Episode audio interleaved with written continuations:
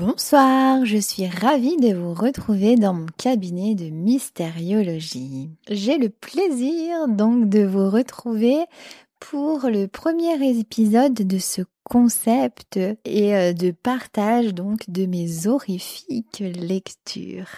En tant que bonne passionnée d'horreur qui se respecte, on aime les séries d'horreur, les histoires d'horreur, les histoires vraies, comme je vous raconte dans les épisodes consacrés à la série Supernatural. Mais aussi on aime les films d'horreur ou horrifiques, ou même qui englobent aussi certains thrillers, dont je vous raconte l'histoire aussi dans le concept associé. Et j'avais envie en fait de reprendre la lecture de certaines nouvelles ou romans d'horreur, ou même de certains livres de la littérature gothique.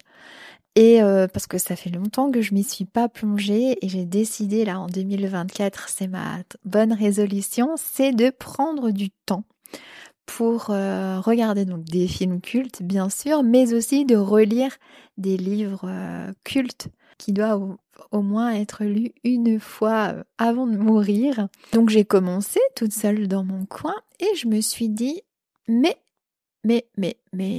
Et si je vous partageais mes horrifiques lectures, ça peut faire donc des épisodes super sympas où je vous lis donc du coup ces histoires. Je voulais commencer l'année moi avec Poe, donc Edgar Allan Poe, et je me suis dit par laquelle commencer ce podcast. Et donc je me suis dit qu'on va prendre une des plus connues, je pense, la nouvelle Le Chat Noir.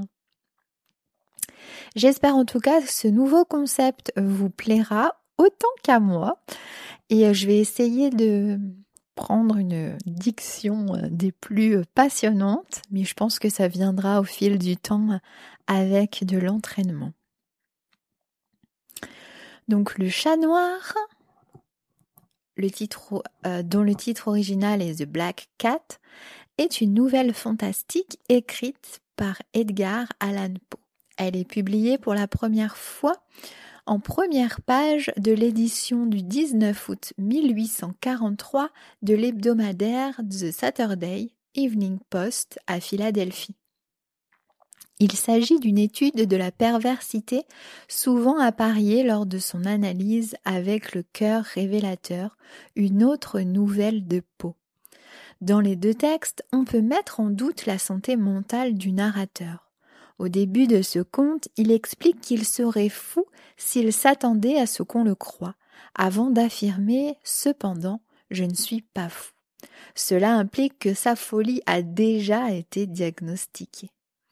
Dans ce conte, l'un des plus noirs de son œuvre, Poe se livre plus que dans aucun autre, à une dénonciation vibrante de l'alcool. Les actions perverses du narrateur sont inhérentes à son alcoolisme, une maladie, un démon qui détruit également sa personnalité. Certains commentateurs ont établi des parallèles entre la vie d'Edgar Allan Poe, qui passait pour alcoolique, et celle du narrateur, qui maltraite un chat à cause de l'alcool, d'autant que la nouvelle est écrite à la première personne. Le choix du Chat Noir évoque diverses superstitions, notamment celle exprimée par l'épouse du narrateur, qu'il s'agit de sorcières déguisées. Le nom du chat, Pluton, renvoie au dieu romain des enfers. Il se serait inspiré de sa propre chatte écaille de tortue, Katharina. Ce conte a fait l'objet de multiples traductions. En français, la première traduction, œuvre d'Isabelle Meunier, alias Isabella Marie Hack, apparaît dans la Démocratie Pacifique le 27 janvier 1847. Suivent celles de William L. Hughes, parues anonymement dans le journal des Faits le 18 avril 1851, ou de Paul Roger dans la Chronique de France le 16 novembre 1853. Celle de Charles Baudelaire est publiée le 4 février 1853 dans le journal Paris, avant d'être intégrée dans le recueil des Nouvelles Histoires Extraordinaires en 1857. Voilà pour la petite introduction. Moi, j'ai trouvé donc justement le recueil des Nouvelles Histoires Extraordinaires sur l'application Kindle de manière gratuite. Petit tips, il y a énormément de livres classiques qui sont gratuits sur l'appli Kindle. Donc, si vous voulez aller jeter un œil, c'est le petit tip du jour. Le chat noir. Relativement à la très étrange et pourtant très familière histoire que je vais coucher par écrit, je n'attends ni ne sollicite la créance. Vraiment, je serais fou de m'y attendre, dans un cas où mes sens eux-mêmes rejettent leur propre témoignage. Cependant, je ne suis pas fou, et très certainement, je ne rêve pas, mais demain je meurs, et aujourd'hui je voudrais décharger mon âme. Mon dessein immédiat est de placer devant le monde, clairement, succinctement et sans commentaire, une série de simples événements domestiques. Dans leurs conséquences, ces événements m'ont terrifié, m'ont torturé, m'ont anéanti. Cependant, je n'essayerai pas de les élucider. Pour moi, ils ne m'ont guère présenté que de l'horreur. À beaucoup de personnes, ils paraîtront moins terribles que baroques. Plus tard, peut-être, il se retrouvera une intelligence qui réduira mon fantôme à l'état de lieu commun. Quelque intelligence plus calme, plus logique et beaucoup moins excitable que la mienne, qui ne trouvera dans les circonstances que je raconte avec terreur qu'une succession ordinaire de causes et d'effets très naturels. Dès mon enfance, j'étais notée pour la docilité et l'humanité de mon caractère. Ma tendresse de cœur était même si remarquable qu'elle avait fait de moi le jouet de mes camarades. J'étais particulièrement fou des animaux, et mes parents m'avaient permis de posséder une grande variété de favoris. Je passais presque tout mon temps avec eux, et je n'étais jamais si heureux que quand je les nourrissais et les caressais. Cette particularité de mon caractère s'accrut avec ma croissance. Et, quand je devins homme, j'en fis une de mes principales sources de plaisir. Pour ceux qui ont voué une affection à un chien fidèle et sagace, je n'ai pas besoin d'expliquer la nature ou l'intensité des jouissances qu'on peut en tirer. Il y a, dans l'amour désintéressé d'une bête, dans ce sacrifice d'elle-même, quelque chose qui va directement au cœur de celui qui a eu fréquemment l'occasion de vérifier la chétive amitié et la fidélité de gaz de l'homme naturel. Je me mariai de bonne heure et je fus heureux de retrouver dans ma femme une disposition sympathique à la mienne. Observant mon goût pour ses favoris domestiques, elle ne perdit aucune occasion de me procurer ceux de l'espèce la plus agréable. Nous eûmes des oiseaux, un poisson doré, un beau chien, des lapins, un petit singe et un chat. Ce dernier était un animal remarquablement fort et beau, entièrement noir et d'une sagacité merveilleuse. En parlant de son intelligence, ma femme, qui au fond n'était pas peu pénétrée de superstition, faisait de fréquentes allusions à l'ancienne croyance populaire qui regardait tous les chats noirs comme des sorcières déguisées. Ce n'est pas qu'elle fût toujours sérieuse sur ce point. Et si je mentionne la chose, c'est simplement parce que cela me revient, en ce moment même, à la mémoire. Pluton, c'était le nom du chat, était mon préféré, mon camarade. Moi seule, je le nourrissais et il me suivait dans la maison, partout où j'allais. Ce n'était même pas sans peine que je parvenais à l'empêcher de me suivre dans les rues. Notre amitié subsista ainsi plusieurs années, durant lesquelles l'ensemble de mon caractère et de mon tempérament, par l'opération du démon intempérance, je rougis de le confesser, subit une altération radicalement mauvaise.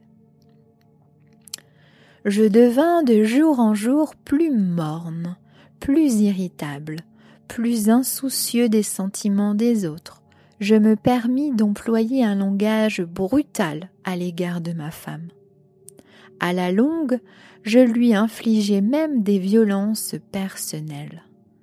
Mes pauvres favoris, naturellement, durent ressentir le changement de mon caractère. Non seulement je les négligeais, mais je les maltraitais. Quant à Pluton, toutefois, j'avais encore pour lui une considération suffisante qui m'empêchait de le malmener, tandis que je n'éprouvais aucun scrupule à maltraiter les lapins, le singe et même le chien, quand par hasard ou par amitié, il se jetait dans mon chemin. Mais mon mal m'envahissait de plus en plus. Car quel mal est comparable à l'alcool? Et à la longue, Pluton lui-même, qui maintenant se faisait vieux et qui naturellement devenait quelque peu maussade. Pluton lui-même commença à connaître les effets de mon méchant caractère. Une nuit, comme je rentrais au logis très ivre, au sortir d'un de mes repères habituels des faubourgs, je m'imaginais que le chat évitait ma présence. Je le saisis, mais lui, effrayé de ma violence, il me fit à la main une légère blessure avec les dents. Une fureur de démon s'empara soudainement de moi. Je ne me connus plus. Mon âme originelle sembla tout d'un coup s'envoler de mon corps, et une méchanceté hyper diabolique, saturée de djinns, pénétra chaque fibre de mon être. Je tirai de la poche de mon gilet un canif, je l'ouvris, je saisis la pauvre bête par la gorge et délibérément je fis sauter un de ses yeux de son orbite. Je rougis. Je brûle, je frissonne en écrivant cette damnable atrocité. Quand la raison me revint avec le matin, quand j'eus cuvé les vapeurs de ma débauche nocturne, j'éprouvai un sentiment moitié d'horreur, moitié de remords pour le crime dont je m'étais rendu coupable. Mais c'était tout au plus un faible et équivoque sentiment. Et l'âme n'en subit pas les atteintes. Je me replongeais dans les excès, et bientôt je noyais dans le vin tout le souvenir de mon action. Cependant le chat guérit lentement. L'orbite de l'œil perdu présentait, il est vrai, un aspect effrayant, mais il n'en parut plus souffrir désormais. Il allait et venait dans la maison selon son habitude, mais comme je devais m'y attendre, il fuyait avec une extrême terreur à mon approche.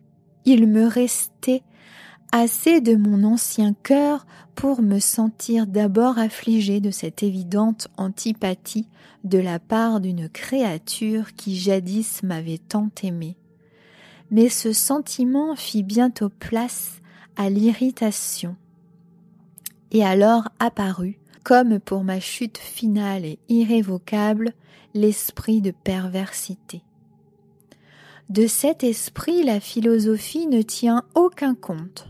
Cependant, aussi sûr que mon âme existe, je crois que la perversité est une des primitives impulsions du cœur humain. une des invisibles premières facultés ou sentiments qui donnent la direction au caractère de l'homme. Qui ne s'est pas surpris 100 fois commettant une action sotte ou vile par la seule raison qu'il savait devoir ne pas la commettre? N'avons-nous pas une perpétuelle inclination, malgré l'excellence de notre jugement, à violer ce qui est la loi, simplement parce que nous comprenons que c'est la loi? Cet esprit de perversité, dis-je, vint causer ma déroute finale. C'est ce désir ardent, insondable de l'âme de se torturer elle-même, de violenter sa propre nature, de faire le mal pour l'amour du mal seul, qui me poussait à continuer et finalement consommer le supplice que j'avais infligé à la bête inoffensive. Un matin, de sang-froid, je glissai un nœud coulant autour de son cou et je le pendis à la branche d'un arbre. Je le pendis avec des larmes plein mes yeux, avec le plus amer remords dans le cœur. Je le pendis parce que je savais qu'il m'avait aimé et parce que je sentais qu'il ne m'avait donné aucun sujet de colère. Je le pendis parce que je savais qu'en faisant ainsi, je commettais un péché mortel qui compromettait mon âme immortelle au point de la placer, si une telle chose était possible, même au-delà de la miséricorde infinie de Dieu, très miséricordieux et très terrible. Dans la nuit qui suivit le jour où fut commise cette action cruelle, je fus tirée de mon sommeil par le cri « Au feu !» Les rideaux de mon lit étaient en flammes, toute la maison flambait. Ce ne fut pas sans une grande difficulté que nous échappâmes à l'incendie. Ma femme, un domestique et moi. La destruction fut complète, toute ma fortune fut engloutie, et je m'abandonnai dès lors au désespoir. Je ne cherche pas à établir une liaison de cause à effet entre l'atrocité et le désastre. Je suis au-dessus de cette faiblesse. Mais je rends compte d'une chaîne de faits, et je ne veux pas négliger un seul anneau. Le jour qui suivit l'incendie, je visitai les ruines. Les murailles étaient tombées, une seule exceptée, et cette seule exception se trouve à être une cloison intérieure peu épaisse, située à peu près au milieu de la maison, et contre laquelle s'appuyait le chevet de mon lit. La maçonnerie avait ici en grande partie résisté à l'action du feu, fait que j'attribuais à ce qu'elle avait été récemment remise à neuf. Autour de ce mur, une foule épaisse s'était rassemblée, et plusieurs personnes paraissaient en examiner portions particulières avec une minutieuse et vive attention. Les mots étranges, singuliers et autres semblables expressions excitèrent ma curiosité. Je m'approchai et je vis, semblable à un bas-relief sculpté sur la surface blanche, la figure d'un gigantesque chat. L'image était rendue avec une exactitude vraiment merveilleuse. Il y avait une corde autour du cou de l'animal. Tout d'abord, en voyant cette apparition, car je ne pouvais guère considérer cela comme une apparition, mon étonnement et ma terreur furent extrêmes. Mais enfin, la réflexion vient à mon aide. Le chat, je m'en souvenais, avait été pendu dans un jardin adjacent à la maison. Au cri d'alarme, ce jardin avait été immédiatement envahi par la foule, et l'animal avait dû être détaché de l'arbre par quelqu'un et jeté dans ma chambre à travers une fenêtre ouverte. Cela avait été fait, sans doute, dans le but de m'arracher au sommeil. La chute des autres murailles avait comprimé la victime de ma cruauté dans la substance du plâtre fraîchement étendu. La chaux de ce mur, combinée avec les flammes et l'ammoniaque du cadavre avaient ainsi opéré l'image telle que je la voyais. Quoique je satisfisse ainsi lestement ma raison, sinon tout à fait ma conscience, relativement aux faits surprenants que je viens de raconter. Il n'en fit pas moins sur mon imagination une impression profonde. Pendant plusieurs mois, je ne pus me débarrasser du fantôme du chat. Et durant cette période, un demi-sentiment revint dans mon âme qui paraissait être, mais qui n'était pas le remords. J'allais jusqu'à déplorer la perte de l'animal et à chercher autour de moi, dans les bouges méprisables que maintenant je fréquentais habituellement, un autre favori de la même espèce et d'une figure à peu près semblable pour le suppléer. Une nuit, comme j'étais assis à moitié stupéfié dans un repère plus qu'infâme, mon attention fut soudainement attirée vers un objet noir reposant sur le haut d'un des immenses tonneaux de gin ou de rhum qui composaient le principal ameublement de la salle. Depuis quelques minutes, je regardais fixement le haut de ce tonneau. Et ce qui me surprenait maintenant, c'était de n'avoir pas encore aperçu l'objet situé dessus. Je m'en approchai et je le touchai avec ma main. C'était un chat noir, un très gros chat noir, au moins aussi gros que Pluton, lui ressemblant absolument, excepté en un point. Pluton n'avait pas un poil blanc sur tout le corps, celui-ci portait une éclaboussure large et blanche, mais d'une forme indécise qui couvrait presque toute la région de sa poitrine. À peine l'eus-je touché qu'il se leva subitement, ronronna fortement, se frotta contre ma main et parut enchanté de mon attention. C'était donc là la vraie créature dont j'étais en quête. J'offris tout de suite au propriétaire de le lui acheter, mais cet homme ne le revendiqua pas, ne le connaissait pas, ne l'avait jamais vu auparavant. Je continuai mes caresses et quand je me préparais à retourner chez moi, l'animal se montra disposé à m'accompagner. Je lui permis de le faire, me baissant de temps à autre et le caressant en marchant. Quand il fut arrivé à la maison, il s'y trouva comme chez lui et devint tout de suite le grand ami de ma femme. Pour ma part, je sentis bientôt s'élever en moi une antipathie contre lui. C'était justement le contraire de ce que j'avais espéré. Mais je ne sais ni comment, ni pourquoi cela eut lieu. Son évidente tendresse pour moi me dégoûtait presque et me fatiguait.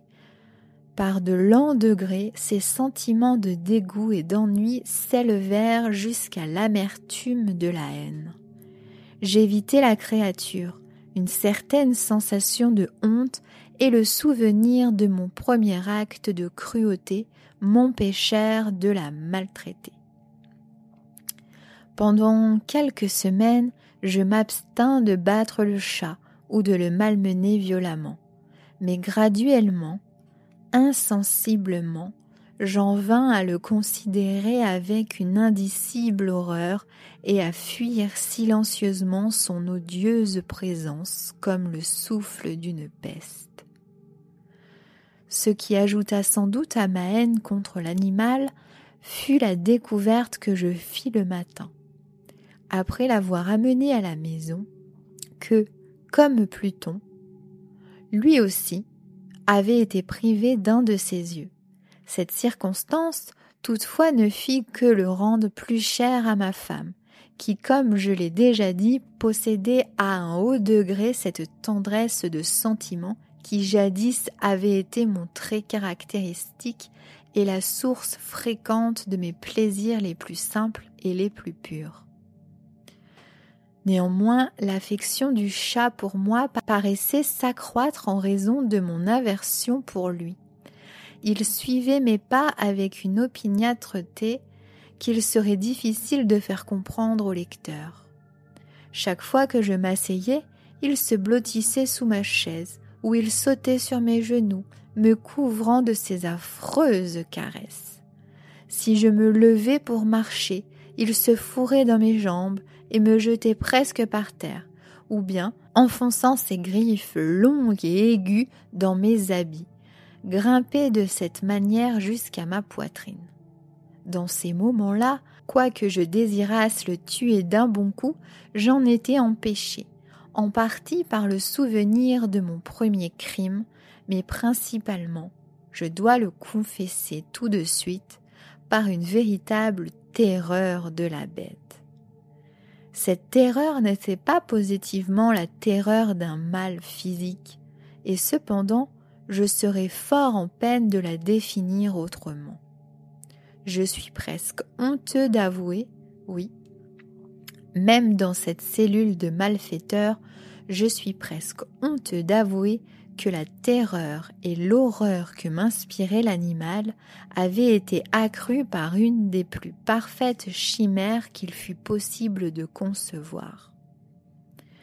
Ma femme avait appelé mon attention plus d'une fois sur le caractère de la tache blanche dont j'ai parlé, et qui constituait l'unique différence visible entre l'étrange bête et celle que j'avais tuée.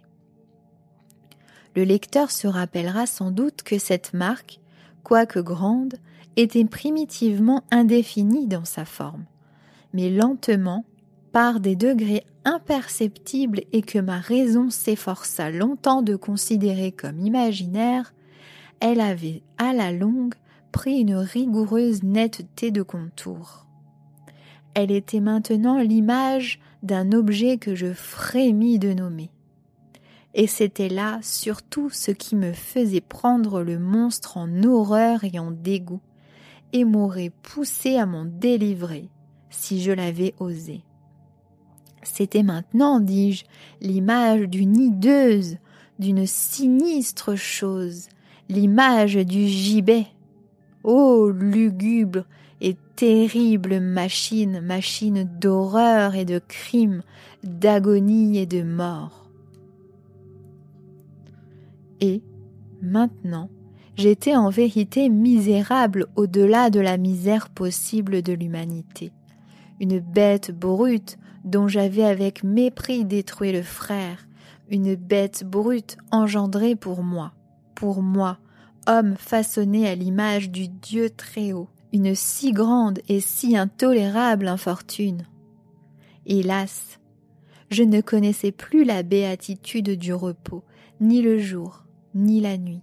Durant le jour, la créature ne me laissait pas seule un moment. Et pendant la nuit, quand je sortais de mes rêves, plein d'une intraduisible angoisse, c'était pour sentir la tiède haleine de la chose sur mon visage et son immense poids, incarnation d'un cauchemar que j'étais impuissant à secouer, éternellement posé sur mon cœur. Sous la pression de pareils tourments, le peu de bon qui restait en moi succomba. De mauvaises pensées devinrent mes seules intimes, les plus sombres et les plus mauvaises de toutes les pensées. La tristesse de mon humeur habituelle s'accrut jusqu'à la haine de toute chose et de toute humanité. Cependant, ma femme, qui ne se plaignait jamais, hélas, était mon souffre-douleur ordinaire, la plus patiente victime des soudaines, fréquentes et indomptables éruptions d'une furie à laquelle je m'abandonnais dès lors aveuglément. Un jour, elle m'accompagna pour quelque besogne domestique dans la cave du vieux bâtiment où notre pauvreté nous contraignait d'habiter. Le chat me suivit sur les marches de l'escalier et m'ayant presque culbuté la tête la première, m'exaspéra jusqu'à la folie. Levant une hache et oubliant dans ma rage la peur puérile qui jusque-là avait retenu ma main, j'adressai à l'animal un coup qui eût été mortel s'il avait porté comme je le voulais. Mais ce coup fut arrêté par la main de ma femme. Cette intervention m'aiguillonna jusqu'à une rage plus que démoniaque. je débarrassai mon bras de son étreinte et lui enfonçai ma hache dans le crâne. Elle tomba morte sur place, sans pousser un gémissement. Cet horrible meurtre accompli, je me mis immédiatement et très délibérément en mesure de cacher le corps. Je compris que je ne pouvais pas le faire disparaître de la maison, soit de jour, soit de nuit, sans courir le danger d'être observé par les voisins. Plusieurs objets traversèrent mon esprit. Un moment, j'eus l'idée de couper le cadavre par petits morceaux et de les détruire par le feu. Puis, je résolus de creuser une fosse dans le sol de la cave.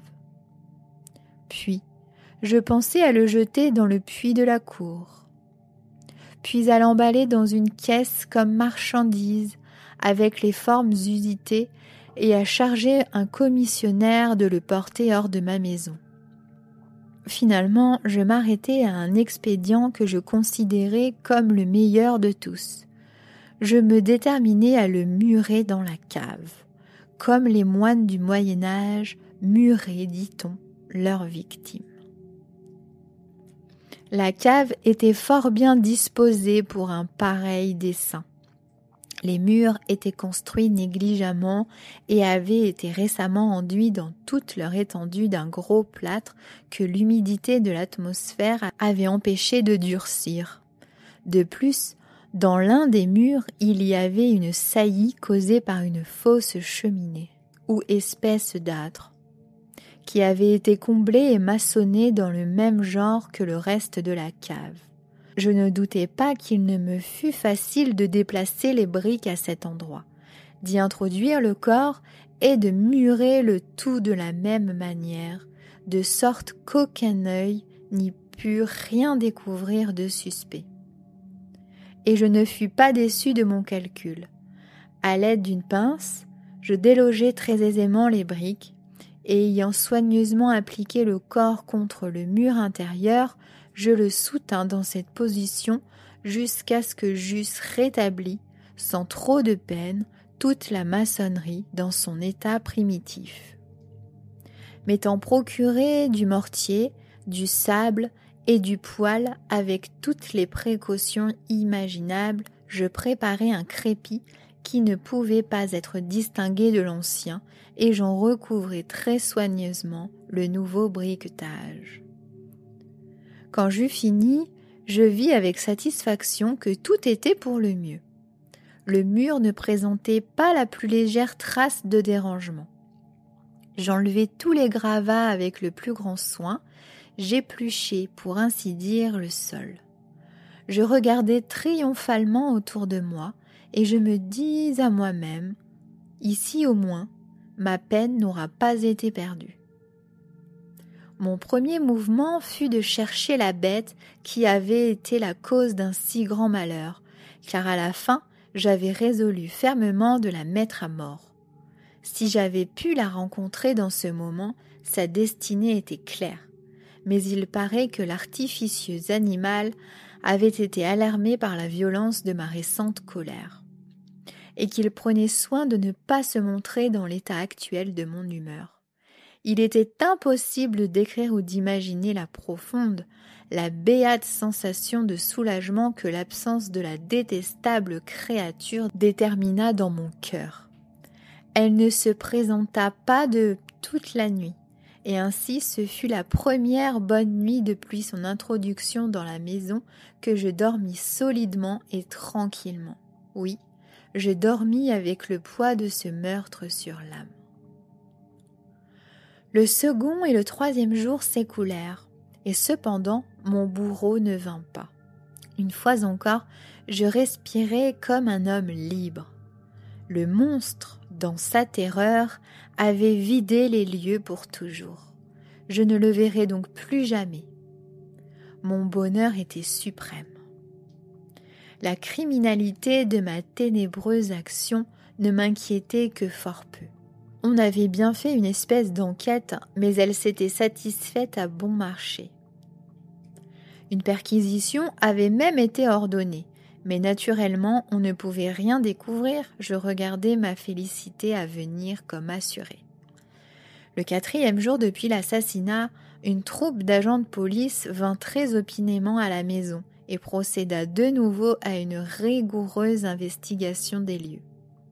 Confiant néanmoins dans l'impénétrabilité de la cachette, je n'éprouvais aucun embarras. Les officiers me firent les accompagner dans leurs recherches. Ils ne laissèrent pas un coin, pas un angle inexploré.